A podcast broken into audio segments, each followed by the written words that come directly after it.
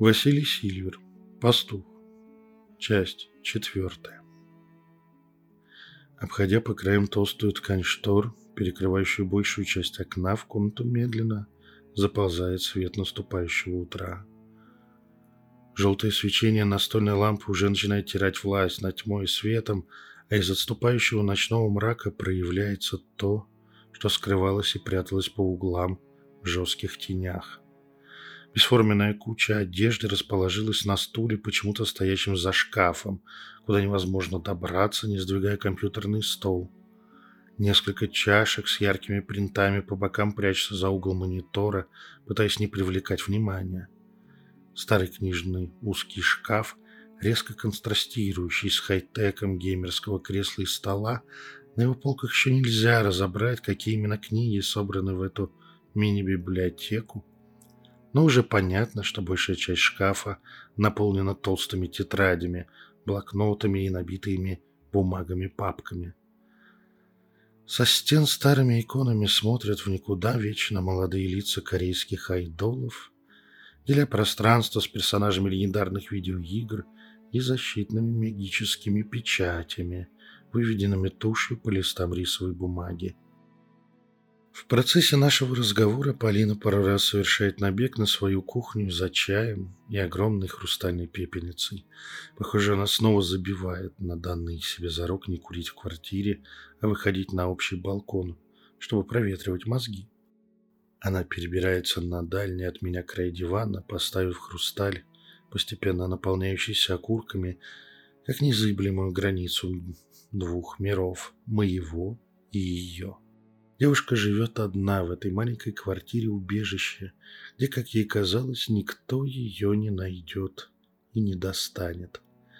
Два года назад она сдает экстерном обязательные школьные испытания и, получив аттестат, снимает квартиру подальше от всего, что ее окружало раньше. Всегда платить наличными, доставка продуктов к двери, плавающий IP и оборванные контакты с любыми людьми из прошлого. Все это обязано ее уберечь от возможных проблем. Но тут она встречает странного мужчину, выйдя проветриться после очередной бессонной ночи. И какая-то ей самой непонятная сила заставляет ответить на легко узнаваемый жест-пароль орденского мага. Но он ошибается и вся ее долго создаваемая потаенная жизнь разбивается на мелкие осколки об чугунный факт. Ее нашли. Прикосновение к тайне не по праву и посвящению всегда заканчивается именно так. Наивно было думать, что она, мелкая девчонка, сможет затеряться в многомиллионном городе среди обычного течения обывательских судеб. Тайна не была бы тайной если бы ее бережно не охраняли могущественные силы. Также раскололась на куски ее жизни обычной, чуть нелюдимой девочки пять лет назад, когда мама не вернулась домой с ночной смены. Почему-то побелевший и закусивший губу отец звонит на работу жены, и сначала на станции скорой помощи отвечают, что сегодня смена другого врача, но уже через сутки все сослуживцы подтверждают, что Ольга Александровна работала той ночью. Увы, камеры наблюдения не включаются уже месяц, а документы в полном порядке. Диспетчер может ошибаться, ведь так? Скоро полиция находит тело Ольги Морозовой, молодого перспективного врача, посвятившего большую часть своей профессиональной деятельности неотложной медицине. Протокол, Первичное медицинское свидетельствование и заключение о смерти утверждают, что произошел несчастный случай. По пути домой мама подскальзывается и падает с лестницы, ломая шею. Вежливые и сочувствующие люди от Министерства здравоохранения помогают семье с похоронами погибшей, организовывая все необходимые процедуры, включая кремацию тела практически моментально и за счет министерства. Коллеги, родственники друзья еще молодой женщины скорбят, провожая Ольгу в последний путь. Жесткая ирония – погибнуть от бытового несчастного случая, когда столько лет спасай жизни других в похожих ситуациях. Люди из министерства вежливо просят осмотреть вещи усопшей, оставшиеся у семьи, на всякий случай. Вдруг что-то связанное с работой могло остаться дома, и это может принести неприятности. А сейчас все это можно аккуратно замять и вернуть. Ничего серьезного, но инструкции и законы часто жестче, чем требует реальная жизнь и практика. Зачем семье, находящейся в трауре, лишнее беспокойство? Тут отец Полины и муж умершей Ольги, Николай, внезапно встает в позу и жестко отказывает вежливым людям в костюмах в доступе в их дом. Полина в какой-то момент слышит, как спокойный и всегда вежливый учитель старших классов, срываясь, орет в лицо министерским, что это они убили Ольгу, что он не подпустит их ни к вещам с жены, ни к ее дочери. Сначала Полина вообще не понимает, что происходит с ее папой, как чиновники связаны со смертью мамы. Постепенно, еще не пережив потерю мамы, Полина начинает терять и отца. Он замыкается в себе, проводит много часов в интернете на каких-то странных сайтах, приводит в гости полусумасшедших новых знакомых, вещающих о мировом заговоре то ли спецслужб, то ли инопланетян. На глазах дочери умный и рассудительный родитель превращается в какого-то фрика. Когда Поля уже не выдерживает и устраивает отцу скандал, обвиняя его в безумии, он раскрывает перед ней карты. Оказывается, их семья всегда была странной. Главным условием в отношениях Николая со своей женой было то, что он никогда не лезет в зону ее работы. Она клянется в верности и любви, но жестко держит границу между семьей и своей профессиональной деятельностью. Николай не знал и не видел никого из ее коллег или друзей с работы. Он должен спокойно воспринимать, что в любое время дня и ночи ей могут позвонить, и она, одевшись, а и подхватив тревожный чемоданчик, исчезнет. Отсутствовать она может несколько часов, суток, а однажды дошло до полутора месяцев – без какой-либо связи и сообщения о том, что она хотя бы жива. Ему не стоит интересоваться, как оказываются на счету простого врача скорой помощи суммы, несовместимые в нашей стране с ее профессией. Остальное время Ольга любящая и заботливая жена и мать. Тут до Полины доходит, что действительно недавно купленная ими четырехкомнатная квартира в центре города ну никак не может быть приобретена на зарплату школьного учителя и молодого врача. На официальную зарплату. В ту ночь, когда Ольга снова не возвращается домой, как окажется уже в последний раз, перед глазами Николая внезапно появляется лицо жены, произносящее простые слова. «Прощай, я люблю тебя». Впервые за годы такой странной совместной жизни Николай нарушает правила и звонит на работу Ольге – и понимает, что и там не было этой ночью. Все остальные уверения оказываются для него бессмысленны. Он чувствует, что это все ложь. Ему не дают даже опознать или увидеть тело супруги. Все проходит стремительно, а гроб с Ольгой не просто закрыт, но еще и заколочен. Николай не уверен даже, ее ли прах нашел свое пристанище в дорогом и пафосном колумбарии. Всем рулят появившиеся из ниоткуда вежливые люди Министерства здравоохранения с характерной моторикой профессиональных бойцов и армейской выправкой. Мужчины были друзья, прошедшие горы и за речкой, и уже тут в стране, оставшиеся в системе. Не узнать их повадки было бы сложно. Если бы Николаю показали бы удостоверение ФСБ, он бы успокоился – Хотя Ольга не одобряла политику властей и даже в институтские времена занималась правозащитным активизмом. Но вдруг попытки связаться со старыми друзьями ни к чему не приводят. Сначала они соглашаются помочь, но вскоре просто перестают брать трубку или разводят руками, утверждая, что ничего не знают. Пристально следя за министерскими, на всех положенных церемониях при вынужденном общении Николай обнаруживает, что любой заинтересовавшийся что тут такое происходит, после нескольких почти незаметных движений одного из них, в этом случае явно гражданского, теряет интерес и теперь готов помогать в важном деле. Так, на поминках внезапно от алкоголя разошедшийся фельдшер пытается обратиться ко всем с вопросом, начинающимся с «Какого хрена мы тут?» Но резко успокаивается на полусловии и оседает на стул. Дальше вяло ковыряться в наполненной деликатесами тарелке. а странный гражданский чему-то про себя кивает и явно расслабляется. Его пальцы перестают странно быстро и неритмично шевелиться. Николай не оставляет ощущения театральной постановки, которую разыгрывают перед ним и безутешной дочкой. И он решает выяснить правду. После прямого разговора он резко забывает об этом решении, но вспоминает снова, когда люди в штатском хотят забрать вещи Ольги и предлагают для Поля подобрать хорошего психотерапевта. С диким скандалом вдовец выпроваживает их всех вон. Теперь он уверен в том, что его жену убили эти самые люди, которые теперь ломают перед ним комедию. Недостатки логики в своих рассуждениях и откровенные дыры Николай не замечает – а вопросы дочки, указывающие на них, вызывают у него взрыв гнева. Полина очень пугается такого странного поведения отца, решая, что он, кажется, начал сходить с ума из-за горя. Пусть мама работала на разведку или бандитов, но не стали бы они так заботиться о сохранении версий про министерство. Да и заткнули бы отца достаточно грубо, пригрозив расправой и сунув денежную подачку. Поля смотрел много сериалов и представлял себе, как это может быть. Ее отец продолжает сходить с ума, все глубже погружаясь в конспирологический бред, ища то инопланетян-рептилоидов, то заговор масонов, которые убили его жену. Дочка он уже почти не занимается, порой даже забывая купить еды или поинтересоваться, где пропадала девочка до глубокого вечера.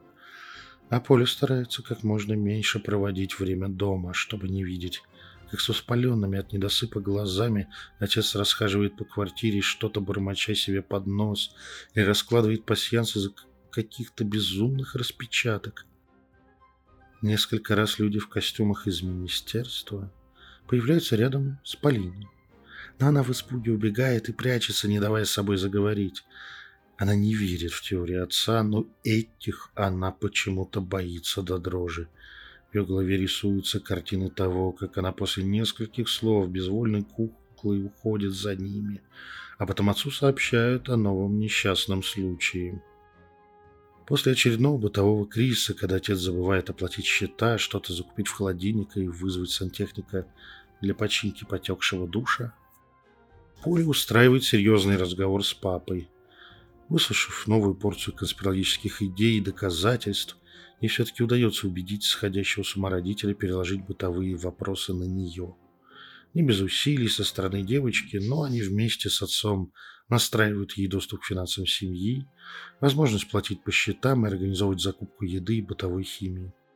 Одновременно Полина теряет надежду, что папа придет в себя и снова будет готов заботиться о семье, нормально зарабатывать деньги и обращать какое-либо внимание на жизнь дочери – Теперь она сама за себя.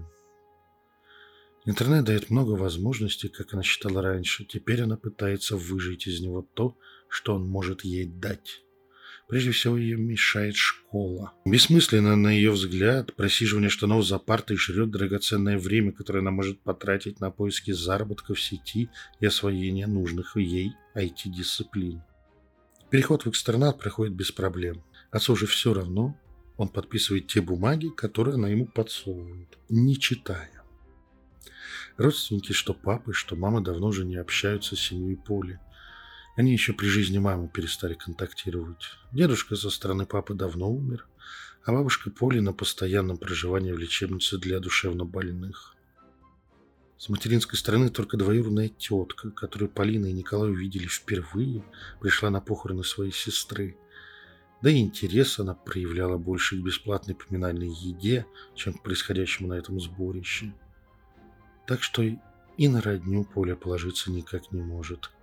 Слава богу, хоть оставленного мамой финансового резерва хватает, чтобы прямо сейчас не идти мыть стекла автомобилей в пробках или как-то еще зарабатывать на пропитание и коммуналку. Жизнь постепенно налаживается. В один из вечеров домой не возвращается отец Поли. С ним такое бывало и раньше. Девочка перестала уже нервничать из-за этого. Но через неделю ей становится ясно, что папа, скорее всего, не вернется. Это сознание внезапно для нее снова разрывает сердце. Она уже махнула на отца рукой и считала, что он ей не нужен. Но все это оказалось лишь обидой на его отстранение от дочери. Уход фантазий, потерю нормальной возможности общаться. А вот то, что она может уже никогда больше его не увидеть, просто выворачивает ее наизнанку, почти физически сдирая наросшую коросту с ее эмоций. Два дня девочка лежит в углу своей комнаты, обнимая себя за плечи и свернувшись клубком. У нее нет сил даже встать, чтобы поесть или напиться. Когда потребности организма все-таки пробиваются сквозь тяжелую пелену, накрывшую разум поле, она кое-как доползает до кухни и припадает к крану с водой, после чего ее неудержимо рвет желчью прямо в раковину. Девочке все-таки хватает моральных сил наладить минимальный уровень заботы о выживании. Поесть, попить, поспать. Через неделю становится чуть легче, и она решает убраться. В помойку летит не только бытовой мусор, но и наработки отца о тайных организациях, на которые Поля просто не может смотреть без дикой злобы. Ее увлекает уборка и вынос мусора. Она выкидывает и выкидывает все, что напоминает ее времени после смерти мамы. Потом, гораздо бережнее, она начинает перебирать и старые еще мамины вещи. После них доходят руки до ее собственной комнаты. Сидя на полу, девочка за поем перечитывает детские книжки сказок, которые они вместе с мамой читали, когда Поля была еще очень маленькой. Эти дни и годы утерянного счастья наполняют душу брошенного ребенка успокоением, пусть и с плотным оттенком тоски. Как хорошо, что мама не позволила их выбросить, а оставила в кладовке детской комнаты. И тут происходит новый переворот в жизни Поли. Она находит ключ. Нет, это не золотой ключик от волшебной страны счастья и любви. Все чаще таким золотым ключиком девочка воспринимает советы на запрещенных сайтах об уходе из этого мира. Между страниц, в аккуратно вырезанной в них ниши, заклеенной другим листом бумаги, лежит простой металлический ключ с номером на брелке. Слегка погнутом кольце висит фирменный кусок пластика с логотипом животного одного из того числа банков средней руки, которые по непонятным причинам продолжают существовать, проходя мимо всех финансовых кризисов и экономических пертурбаций. Тайна ключа заставляет остальные мысли и переживания отойти в душе Поли на второй план. Психика девочки пытается ухватиться за этот спасательный круг, чтобы вынырнуть из глубин отчаяния, где темными тенями под ногами проходят тяжелые подводные монстры, готовые увлечь сознание в полное разрушение. Постаравшись изобразить из себя более взрослую особу, чем она есть, девочка отправляется в отделение банка, про который интернет сообщил ей, что ключ точно от ячейки в нем. Полина даже взяла мамин паспорт в надежде, что его хватит для получения содержимого. Но ничего доказывать, показывать или предъявлять не понадобилось. При виде волшебного ключа менеджер нажимает специальную кнопку и просит подождать минутку. Поля даже не успевает допридумать, как ее хватают и арестовывают, когда появляется приятная женщина в строгом корпоративном костюме и просит следовать за ней. В подвале тяжелая сейфовая дверь, открываемая поворотом двух ключей одновременно, приводит в предбанник с простым офисным столом и единственным стулом – Крепкая даже на вид решетка в следующее помещение открывается женщиной с явным трудом, а за ней видны ряды стальных ячеек разного размера, встроенных в бетонные стены. Сопровождающая женщина выходит и запирает свою бронированную глухую дверь, оставив пулю в полном одиночестве. Здесь нет камер или иных явных средств слежения. Банк принципиально не хочет знать, что именно хранят его клиенты в жестких стальных ящиках с толстыми несгораемыми стенками. Меньше знаешь, дольше переживаешь кризисы без каких-либо проблем. Номер ключа совпадает с одной из самых крупных ячеек. Полине не с первого раза удается открыть заветную дверцу, за которой она обнаруживает два небольших чемодана.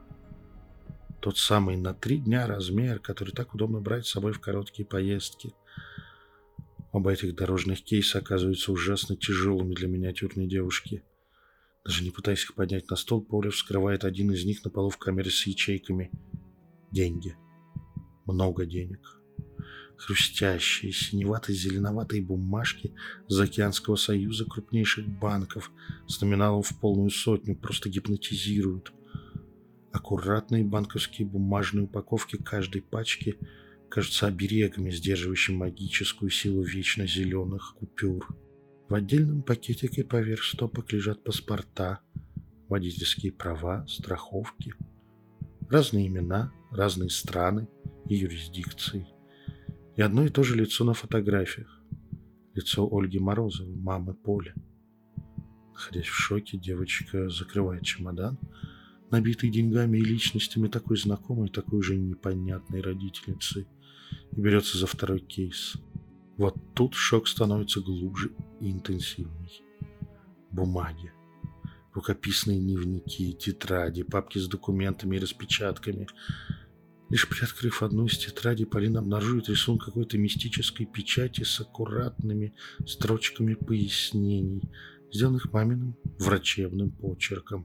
Слава богу, девочка давно научилась свободно читать написанной рукой слова. Вернув все на место, захватив с собой лишь пару тетрадей из второго кейса, Полина возвращается домой. Она бегло читает тайную рукопись мамы и, сложив два и два, понимает, что все хуже, чем думал папа. Мама была членом какой-то магической секты ордена, тайной и могущественной. Похоже, и отец, бросивший вызов системе, пропал не просто так. Теперь очередь самой Поле. Скорее всего, времени очень мало. Скоро в дверь позвонят вежливые люди в костюмах, и уже никто не узнает, куда делась никому не нужная девчонка-подросток. Теперь она должна успеть. Ради мамы, ради отца, которому она зря не верила, ради себя самой. Продолжение Sledo.